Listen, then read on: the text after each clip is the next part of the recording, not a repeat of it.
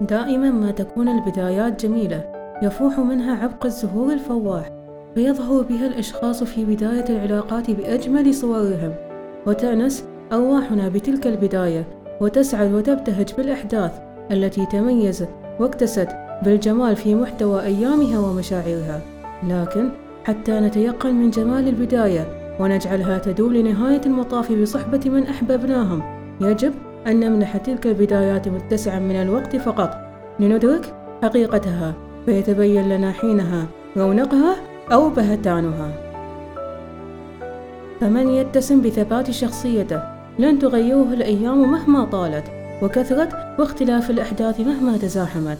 لكن من شاء أن يتقلب ويتشكل بشخصيته لغاية معينة يسعى لها غاية ظاهرة كانت أو مخفية فلن يستطيع أن يستمر وشخصيته المتشكلة سرعان ما ستعاود الظهور على حقيقتها التي لم تألفها خلال علاقتكم عند أول موقف واقعي بينكم. في البداية ستشعر بأن هناك شيء مريبا يتسلل لقلبك حتى وإن لم تنطق بشعورك فتتساءل حينها في نفسك أهذا من عرفته وأنسته ومن جمعتني به اللحظات والمواقف ذلك التساؤل الذي يدور بمخيلتك وأصبح يأسر تفكيرك كأن هناك رسائل مخبأة قادمة بأن كل حدث سيمر عليك من الآن. هو إجابة على كل تساؤل محير يشغل تفكيرك. فتمر عليك بعض اللحظات التي تجبر بها أن تكون أسيرا لعفوية شخصيتك وتجد نفسك تحت طائلة أحكام وظنون الآخرين. آخرين قريبين كانوا بوجودهم منك أو بعيدين. أولئك الذين أرادوا وشاءوا أن يلصقوا عليك بعض التصنيفات التي شكلوا بها شخصيتك وأطلقوا عن أنفسهم أنهم العارفين عنك كل شيء. يبدأون بالاسترسال بالحديث عنك دون النظر إلى حقيقة وواقعية أقوالهم والأحاديث ودون النظر بأن حديثهم عنك قد يؤلمك ودون مراعاتهم لمشاعرك. فتحزن وتبتئس من أفعالهم.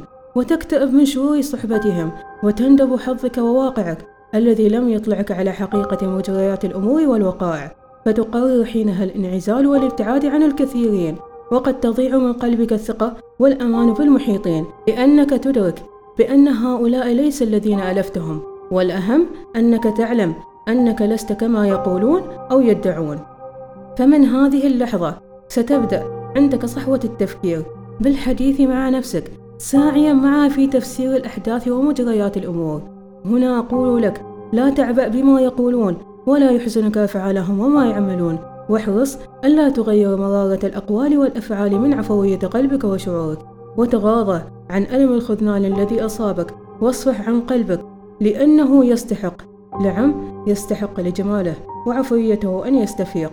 ولتصبح تلك التجربة جرعة لتتعلم منها لأيامك القادمة. ودرس لعلاقاتك الحالية والجديدة. درسا تتعلمه بأن لا تسرف في مشاعرك تجاه الأشخاص حتى لا تصاب بخذلان شعور إن حدث ما لم يكن في الحسبان.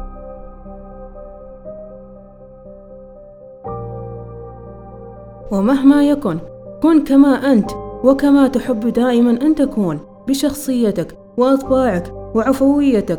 فلا تكن هشا من الداخل.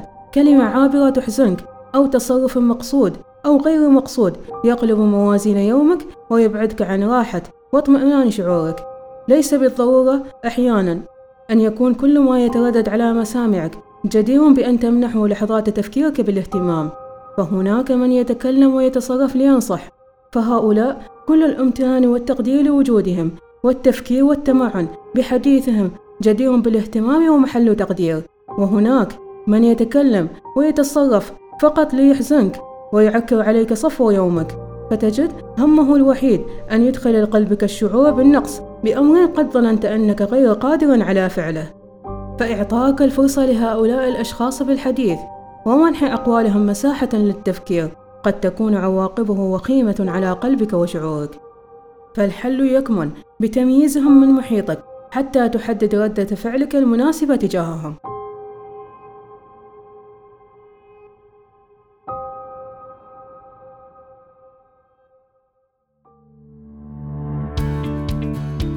وفي الختام تعلم أن تأخذ من الأقوال والأفعال ما يتناسب معك وما يطور توجهاتك وفهمك للأمور ثم ارمي مخلفات الأقوال والأفعال خلفك ولا تلتفت لها أبدا.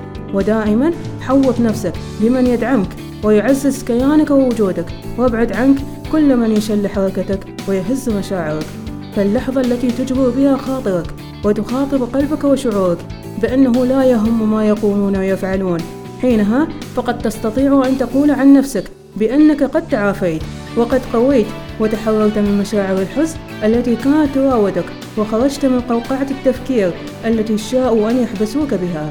ومن المهم أن تعزز من ثقتك بنفسك وألا تسمح لأي كان أن يزعزع من تلك الثقة التي زرعتها بقلبك وأن تعرف قيمة نفسك. ولكم مني أطيب التحيات والتمنيات بمشاعر إيجابية ثابتة لا يعكر ثباتها ووجودها أي شيء.